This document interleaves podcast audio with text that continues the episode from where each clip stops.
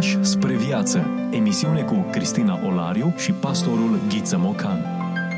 Bine v-am găsit și astăzi, dragi prieteni, la o nouă întâlnire bună regăsită, îi spunem și pastorului Ghiță Mocan, care este prezent în studio alături de noi. Bine v-am regăsit! Pornim astăzi în uh, căutarea unui autor destul de cunoscut, adică foarte cunoscut.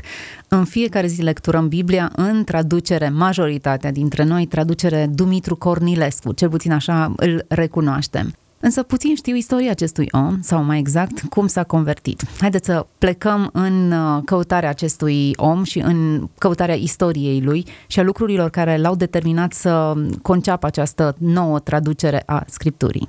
Este nedrept cât de puțin cunoaștem despre omul Dumitru Cornilescu sau despre traducătorul Dumitru Cornilescu, în condițiile în care îi folosim și adesea îi criticăm opera, adică propria traducere. Mai degrabă criticăm, din păcate. Așa este, uitând poate sau neștiind uh, cât de tumultoasă a fost viața lui și cât de multe sacrificii a făcut pentru a pune în mâna cititorilor din anii aceia, adică după anul 1920, a pune în mâna lor, iată, o traducere proaspătă a textului Sfintei Scripturi. Trebuie să știm, de la bun început, că s-a născut în județul Mehedinți în 1891 și s-a stins la Montreux, în Elveția, în anul 1975. A fost ierodiacon în Biserica Ortodoxă și, sigur, cunoscut mai ales pentru traducerile sale din textul sfânt. Încă din uh, copilărie, apoi din uh, școala primară și școala gimnazială, s-a remarcat ca fiind un elev uh, prodigios, dotat cu uh, o bună memorie, cu o inteligență superioară, iar în seminar, cum am spune noi astăzi în timpul liceului, s-a remarcat uh, în special pentru aplecarea lui spre limbi străine, moderne, cât și limbile clasice. Nichifor Crainic, în memoriile sale, are cuvinte elogiative la adresa lui Dumitru Cornilescu, pe care îl considera unul din vârfurile clasei, un uh, elev extrem de silitor și extrem de talentat, mai ales, cum spuneam, pe zona aceasta de uh, limbi străine și limbi clasice. A tradus uh, încă din timpul seminarului, a fondat chiar alături de colegii săi o revistă, a fost extrem de activ pe zona aceasta, să o numim a cuvintelor. Sigur că a venit uh, vremea când uh, undeva în 1915, um, traducând o mică broșurică, am putea spune un fel de calendar, și trimițându-l la Ralu Kalimaki, prințesa Ralu Kalimaki, ce se afla atunci la Geneva, aceasta este uh, plăcut surprinsă să vadă că, iată, un anonim tocmai s-a apropiat de texte atât de frumoase și le-a tradus atât de frumos și în felul acesta intră în legătură cu, cu Dumitru Cornilescu. Ei bine, după examenul de licență pe care îl susține în anul 1916, Cornilescu intră în monahism, devine călugăr, fiind în același timp hirotonit ca preot, devine ierodiacon și uh, se uh, închinoviază la mănăstirea Dobrovăț. Este foarte probabil ca intrarea în cinul monahal să fi fost uh, obținută chiar de prințesa Calimahi prin înțelegere cu ierarhul locului, e vorba de Nicodim Munteanu, episcop de Huș, un personaj foarte cunoscut în epocă. Ca să ajungem în sfârșit la convertire, pentru că vom cita din uh, cartea lui intitulată Cum m-am întors la Dumnezeu, o cărticică pe care o recomandăm cu drag ascultătorilor, trebuie să știm că singurele informații despre convertirea lui Cornilescu provin din această scurtă autobiografie. Chiar în prima frază a acestei uh, cărțulii, interacțiunea cu textul grec al Noului Testament, el tocmai traducea Noul Testament, i-a deschis acestuia un orizont spiritual și l-a neliniștit profund. E vorba bunăoară de pasaje precum Matei 5 cu 22, oricine se mânie pe fratele său va cădea sub pedeapsa judecății, moment în care își dă seama că nu trebuie să săvârșești o crimă pentru a săvârși un păcat, ci poți să păcătuiești cu gândul, cu vorba, adică bătălia pentru sfințenie este mult mai uh, mare decât a crezut el inițial. Deși nu putem fixa cu rigoare, spun specialiștii, data convertirii lui Cornilescu, știm că ea trebuie să fie avut loc în a doua parte a anului 1917 sau în primele luni ale anului următor fiindcă la jumătatea anului 1918, după semnarea păcii de la București, știm eveniment de pe 7 mai 1918, câțiva dintre foștii elevi ai școlii militare din Botoșani au răspândit această mișcare de noire spirituală între cursanți și în școala lor de la Bâlca, din județul Bacău. Ei bine, în acest context ajunge, datorită relației uh, pe care a avut-o cu prințesa Kalimaki, ajunge la Stâncești. Stâncești este o localitate de lângă Botoșani, în mai 1919, unde, la conacul prințesei, începe să lucreze la uh, traducerea scripturii. În acea atmosferă, uh, iată, relaxată, protejată, cumva un mic rai pentru un traducător atât de harnic, atât de talentat. E bine, intră în legătură cu societatea biblică britanică, tot prin prințesa Kalimaki, care va valida și îl va încuraja, ba chiar îi va publica traducerea, iar în, în anul 1922, Cornilescu, răspunzând criticilor săi, pentru că mai ales din lumea ortodoxă a început o critică acerbă împotriva lui, a acțiunii lui de a traduce Scriptura, câtă vreme exista o traducere sinodală, nota bene, făcută în 1911. De altfel, inițial, nu vreau să încărcăm prea mult această, aceste mici note biografice, dar inițial Cornilescu și-a propus să facă doar o revizuire a sinodalei din 1911, dar încurajat de prințesă, încurajat apoi de Societatea Biblică Britanică și, sigur, mânat de propriul avânt și propria inocență, a recurs la gestul de a face o traducere el însuși. Ei bine, răspunzând criticilor, doresc să citez un fragment din această uh, scrisoare deschisă, Cornilescu spunea Societatea evanghelică română n-are nici în clin, nici în mânecă cu nicio societate străină. E vorba de societatea evanghelică care uh, susținea proiectul traducerii Scripturii. Deci, nu are nici în clin, nici în mânecă cu nicio societate străină, fie ea catolică, protestantă sau cum vreți să o numiți, și cu nicio sectă. N-are în ea nici măcar un ban străin. O doamnă de veche viță boierească a pus la început un capital inițial cu care s-a tipărit Biblia. Capitalul acesta rulează acum alimentat cu câte ceva de aceeași doamnă. Biblia s-a vândut, Noul Testament idem, acum este a doua ediție, revista își scoate abonamentele singură, etc. Ce vă pare extraordinar? Sunt la dispoziția oricui, cu orice dovezi pe care le vrea și n-am în mână niciun ban străin, ci din potrivă că nu sunt în legătură nici cu protestanții, nici cu nimeni. Și apoi societatea aceasta n-are nici membri, nici comitet, nimic, ci este numai o firmă ca să se știe unde să se adreseze lumea care cumpără. Ea nu urmărește nimic decât ce am arătat că urmărește adevărul creștin. Adevărul creștin însemnând uh, revista aceea pe care o scotea. Cine spune mai mult, minte. Închei citatul. Și iată-l pe Cornilescu lucrând așadar la cumpăra anilor 20 la uh, traducerea uh, Noului Testament, pe care o, o termină în România, deci la Stâncești, urmând apoi să lucreze în Elveția, în uh, Lozan, undeva în Lozan, să lucreze la traducerea întregii scripturi care va apărea în 1900 21, iată 100 de ani, apoi revizuită în 1924, apoi iarăși trecută printr-o anumită revizuire în ediția 1931, dar să nu intrăm în prea multe detalii. Să ne întoarcem probabil la cum am întors la Dumnezeu. E bine să ne oprim din când în când, să descoperim sensuri noi, cum am întors la Dumnezeu și să ne lăsăm această inspirați. are cât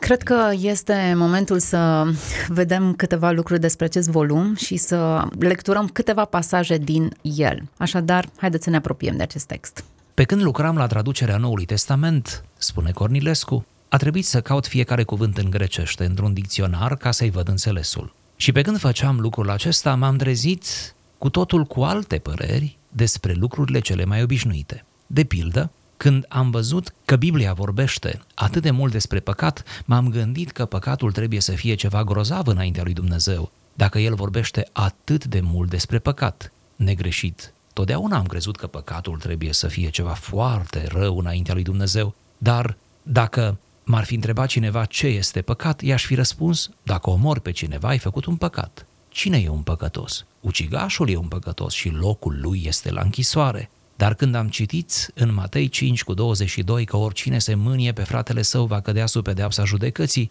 am rămas uimit, fiindcă știam că tot se mânie și încă în fiecare zi.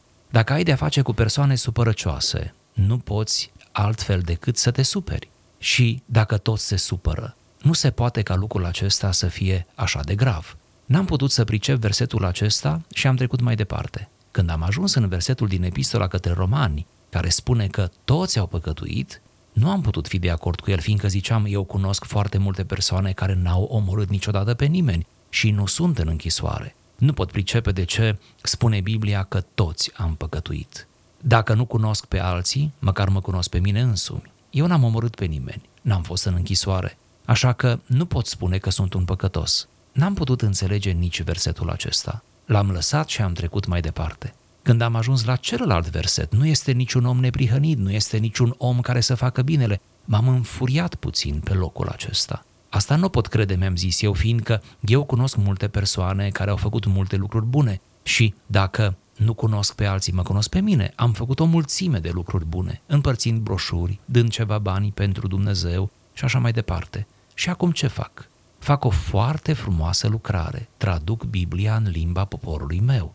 Dar atunci de ce spune Biblia că nu e nimeni care face binele, când eu văd cel puțin unul? Sunt eu însumi. N-am putut pricepe și am mers mai departe. Când am venit la un alt verset din epistola către romani care spune că plata păcatului este moartea, am zâmbit și am zis.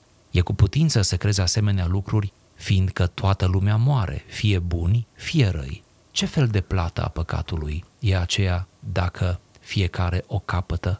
Așa că nici asta n-am înțeles-o și am mers mai departe. Când am ajuns la versetul din Apocalipsa 20 cu 14, care vorbește despre a doua moarte, adică iazul de foc, mi-am zis, asta e moartea ca plata a păcatului. Dar asta e ceva groasnic. Aș vrea să știu cine e acolo în iazul de foc. Și când am văzut că în iazul cu foc sunt ucigașii, vezi Apocalipsa 20 cu 8, mi-am zis, foarte bine, ucigașii trebuie să fie acolo pentru că sunt păcătoși. Apoi am cercetat mai îndeaproape versetul ca să văd cine mai e acolo. Și, spre marea mea uimire, am descoperit că acolo sunt și mincinoșii. Cum mi-am zis eu?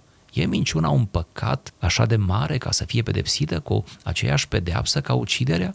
Doar orice om spune minciuni în fiecare zi. Și nu numai una, ci multe și de felurite soiuri, minciuni de afaceri, minciuni de nevoie, minciuni de lingușire, minciuni de politețe, etc.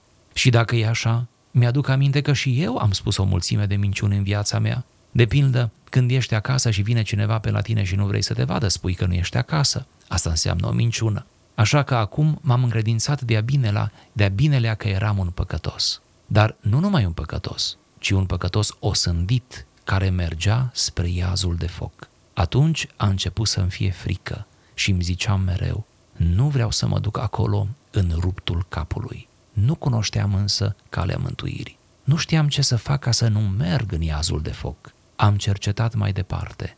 Când am ajuns la versetul acela din epistola către romani în care, în care spun toți sunt socotiți neprihăniți fără plată, am zâmbit și am zis, ce ciudat, Cartea asta e plină de lucruri care se bat cap în cap. Până acum am văzut că toți sunt păcătoși, o sândiți să meargă în foc și acum deodată iată-i pe toți socotiți neprihăniți fără plată. Care e deosebirea? Și citind mai cu luarea minte versetul acesta, am văzut că era și că e o deosebire. Da, socotiți neprihăniți fără plată, dar prin credința în sângele lui Isus Hristos, pe care Dumnezeu l-a dat jertfă pentru păcate frântori de înțelepciune. Vorbim despre autori care nu au voie să fie uitați. Discuție cu pastorul Ghiță Mocan.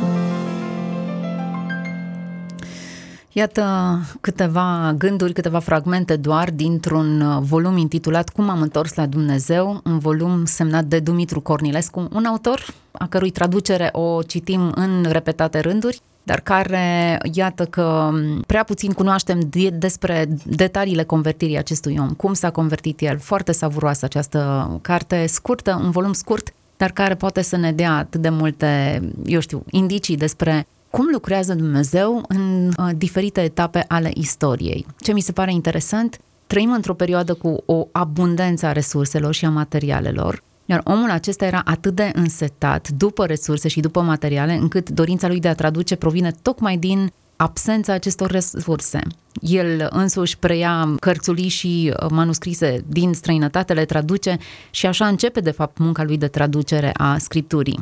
În ce perioadă poposim și ce foame după cuvânt descoperim în acest om? În același timp, ce contradicție între ignoranță spirituală e aproape inocență, ca un copil citește Biblia și e interesant să o să facem acest traseu împreună cu el și să vedem candoarea întrebărilor lui și a afirmațiilor lui. Și toate aceste lucruri nu s-au întâmplat prea de mult. S-au întâmplat în urmă cu aproximativ 100 de ani. Cornilescu face prin toată această frumoasă destăinuire dovada că întâlnirea cu textul Scripturii este revelator, ba chiar mântuitor. Gândiți-vă că dacă noi nu traducem Scriptura, aceasta o fac doar câțiva oameni într-o generație. Noi, majoritatea, citim Scriptura. Ori prin simpla lectură a textului sfânt, ceva se întâmplă cu noi o schimbare are loc la nivelul minții, la nivelul emoțiilor, ba chiar la nivelul comportamentului sau ar trebui să se întâmple, astfel încât dacă la o simplă lectură a Scripturii se modifică ceva în noi, la el a fost mai profund acest proces, mai dramatic, agonizant aproape. El s-a întâlnit cu Scriptura ca traducător, încercând să găsească cele mai bune cuvinte pentru a le oferi după aceea, iată, contemporanilor lui.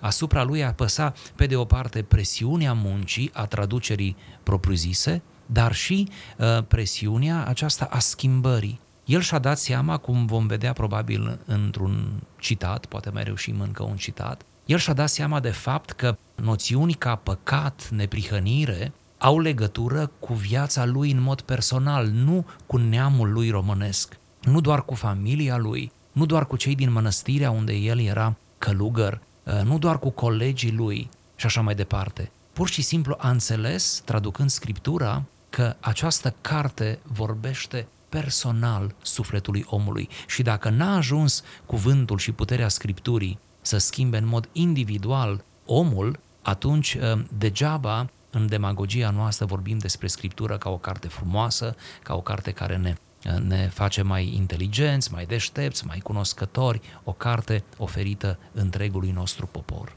Acum, uh, cum vorbeam puțin mai devreme, el începe cu traducerea unor scrieri religioase și, deși încântat și frapat de acestea, își dă seama că el nu are viața aceea, de aceea recurge până la urmă la traducerea Bibliei și spunea dacă eu, pentru mine e anevoioasă lectura Bibliei, cum ar putea să fie mai ușoară pentru poporul care nu studiază sau nu ajunge la nivelul de înțelegere spirituală pe care îl am eu în calitate de preot. Și tocmai asta, cum să fac mai accesibil textul biblic, este portița prin care textul devine accesibil pentru el însuși. Să nu uităm, la vremea aceea, la început de secol 20, încă erau destul de mulți români care nu știau carte. Pe de altă parte, cei care știau nu aveau acces la textul Scripturii, pentru că, deși exista o sinodală din 1911, cum spuneam, această sinodală era într-o ediție limitată, am zice noi astăzi, și oricum era foarte scumpă. Omul nu avea cultura, românul, nu avea cultura textelor, cu atât mai puțin a textelor biblice. Pentru românii din vremea aceea, Biblia era cartea sfântă din biserică,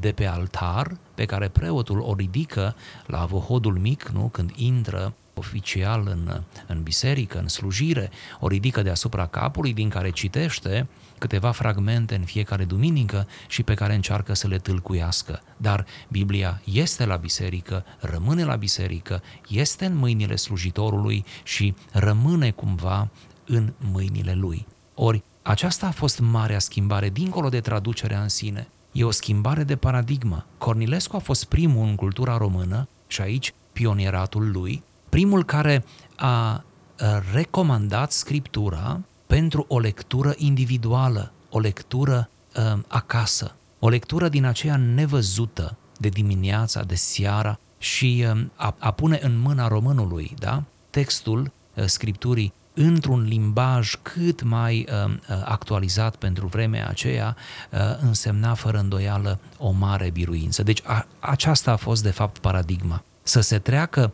doar de pe utilizarea liturgică a Bibliei bisericească la o utilizare individuală, tocmai ca Biblia să lucreze prin puterea ei, iată, în sufletele românilor. În această uh, istoria convertirii lui Cornilescu, el explică de fapt procesul, cum a funcționat, cum înțelegerea diferitelor concepte și începe cu cele mai esențiale. Dacă nu înțelegi ce e păcatul, cum ai putea să te bucuri de Hristos și de ceea ce a făcut El, de lucrarea Lui? Doar când înțelegi cât ești de pierdut, începi să prețuiești salvarea, mântuirea, jertfa, crucea, tot ceea ce reprezintă uh, sacrificiul Domnului Isus și esența mântuirii noastre. Într-un fel, ceea ce s-a întâmplat cu traducătorul era ceea ce el însuși își dorea să se întâmple cu cititorul de mai târziu. Cumva, traducătorul uh, merge înainte pe un drum ca apoi să fie urmat, așa credea el și noi credem că așa a și fost, să fie urmat de cei care citesc textul Scripturii. El experimenta în avans ceea ce ei, cititorii, urmau să experimenteze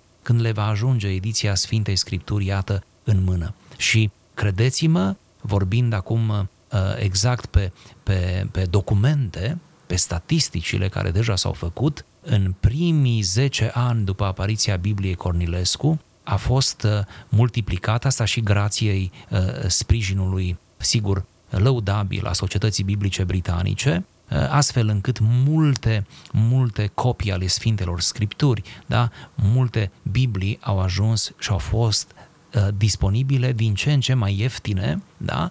uneori chiar oferite gratuit în, uh, în, mediul, în mediul românesc. Să nu uităm că între timp, poate e bine să spunem asta pentru cei care vor să știe mai mult, între timp, în spațiul ortodox oficial, S-a lucrat în continuare la noi traduceri ale Sfintelor Scripturi. Așa se face că în anul 1939, nu? când traducerea Conilescu era deja în vogă, în 39 apare traducerea lui Gala Galaction, o traducere care a fost aprobată de Sinodul Bisericii Ortodoxe um, și Gala Galaction cumva intră în polemică cu Cornilescu, uh, face referiri unele dintre ele destul de, destul de dure la adresa lui Cornilescu, și cumva există o concurență, să spun așa, a edițiilor Scripturii chiar în, în timpul vieții lui Cornilescu. Dar Mă grăbesc să adaug aici smerenia acestui om. Din declarațiile lui și mai ales din corespondența bogată pe care el o poartă cu cei de la Societatea Biblică Britanică, corespondență care a apărut în limba română într-un volum consistent,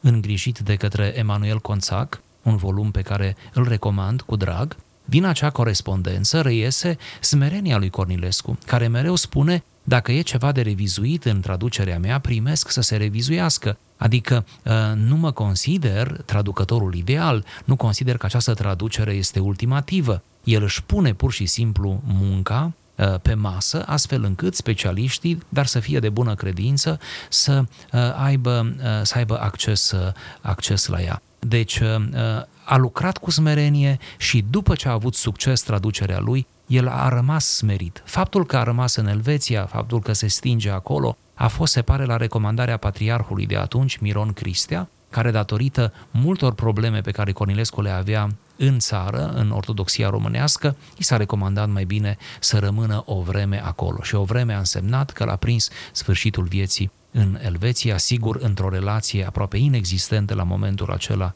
cu spațiul ortodox? Păi cam o vreme a și rămas. o vreme, pentru că după aia a plecat, s-a mutat acolo unde ne mutăm cu toții. Um, din nou mă surprinde sărăcia resurselor care existau în acel moment. Dacă el a început să traducă Evanghelia după Matei pentru el însuși, consum propriu, ca să spunem așa, să înțeleagă el lucrurile, pe măsură ce traducea și a dat seama, a, a tipărit un calendar cu versete biblice, lucru care nu era. Ni se pare acum așa, într-un context în care avem librării creștine și pe toți pereții o grămadă de variante de calendare în toate formulele și cu toată grafica pe gustul fiecăruia, E bine, acel calendar cu versete biblice a fost uh, piatra care a declanșat ulterior eu știu, să primească resurse pentru tipărirea lor. Nu-și putea da, imagina. pentru că acel calendar, cred că am spus asta, a ajuns, a ajuns la... la prințesă, la Kalimaki. Da. Și așa prințesa a intrat în legătură cu Cornilescu. Nu uită numele în această, în această mărturisire, numește așa anonim doamna C, care era la Geneva, dar e de dedus cine era acea doamnă.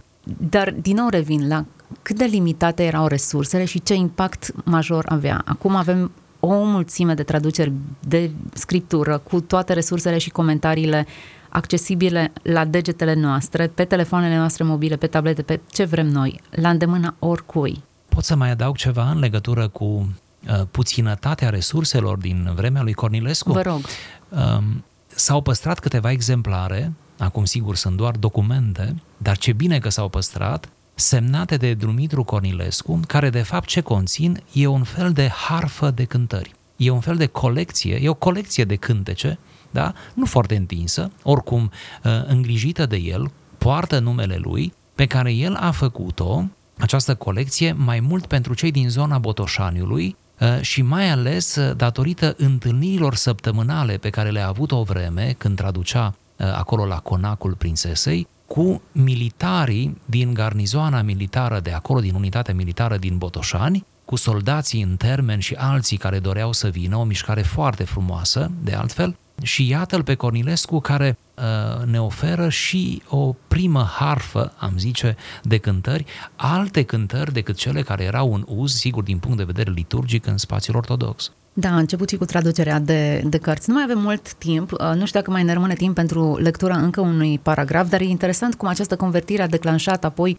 uh, convertiri după convertiri și un impact atât de mare în viețile atâtor oameni, doar din cercul lui cu care el a interacționat, fără să ne gândim la cei din generațiile următoare care au fost amprentați prin lectura textului tradus de el. Da, vă recomand poate să mai facem o înregistrare în care să mai prindem uh, un fragment, pentru că e păcat de un așa, așa personaj și de un așa de un așa text. Aș vrea acum să mă rezum la a spune încă o dată, cumva ca o concluzie, că Dumitru Cornilescu nu a fost vanitos, nu a avut uh, păreri prea mari despre el, ci întreaga muncă a făcut-o cu foarte multă smerenie. Acum, din punct de vedere lingvistic, filologic, cunoscătorii de limbi clasice, greacă respectiv ebraică, sigur că pot găsi, tehnic vorbind, multe minusuri în această traducere. Tot timpul însă să nu uităm că ea s-a făcut acum 100 de ani. Să nu uităm că nu erau digitalizate informațiile din spațiul filologic, să nu uităm că nu avea parte el de toate dicționarele, lexicoanele în uz la momentul acela decât cele pe care le-a primit prin mijlocirea societății biblice britanice. Să nu uităm că a făcut munca aceasta singur, nu este munca unei echipe, iar un om singur să traducă scriptura Așa ceva se întâmplă rar în istoria unui neam, pentru că nu se încumetă apro- aproape nimeni la un asemenea demers individual, da? Și mai ales să nu uităm că traducerea aceasta el a început-o pentru el, cum spuneați. El a început să traducă pentru ca el să înțeleagă, el să se mântuiască, el să-și împroprieze textul Sfintei Scripturi. Că după aceea a devenit o traducere publică, că după aceea a fost promovată de un marketing uh, desăvârșit pentru vremea aceea a societății biblice britanice, că apoi a avut de suferit pentru că n-a fost aprobată traducerea de către Sinodul Bisericii Ortodoxe și a fost, iată, cumva împins, da, ca o centrifugă în afara acestui spațiu unde el cu atâta sinceritate s-a integrat, inclusiv ca și călugăr, nu e puțin lucru, deci uh, a plătit într-un fel această cutezanță, acest uh, pionierat, dar l-a, l-a plătit cu foarte multă demnitate și a înțeles că a făcut ceea ce trebuie să facă atât cât a știut el de bine. Ne oprim astăzi aici. Interesantă poveste, Dumitru Cornilescu, Cum am întors la Dumnezeu este volumul pe care l-am uh, adus în atenția ascultătorilor noștri. Este ușor de citit, e o mărturie atât de savuroasă încât de îndată ce veți pune mâna pe ea, nu o veți lăsa. Așadar, vă recomandăm cu căldură, vă dorim uh, nu doar lectură ușoară, ci folositoare și binecuvântări în tot ceea ce faceți. Toate cele bune! Ați ascultat emisiunea Pași spre viață cu Cristina Olariu și pastorul Ghiță Mocan.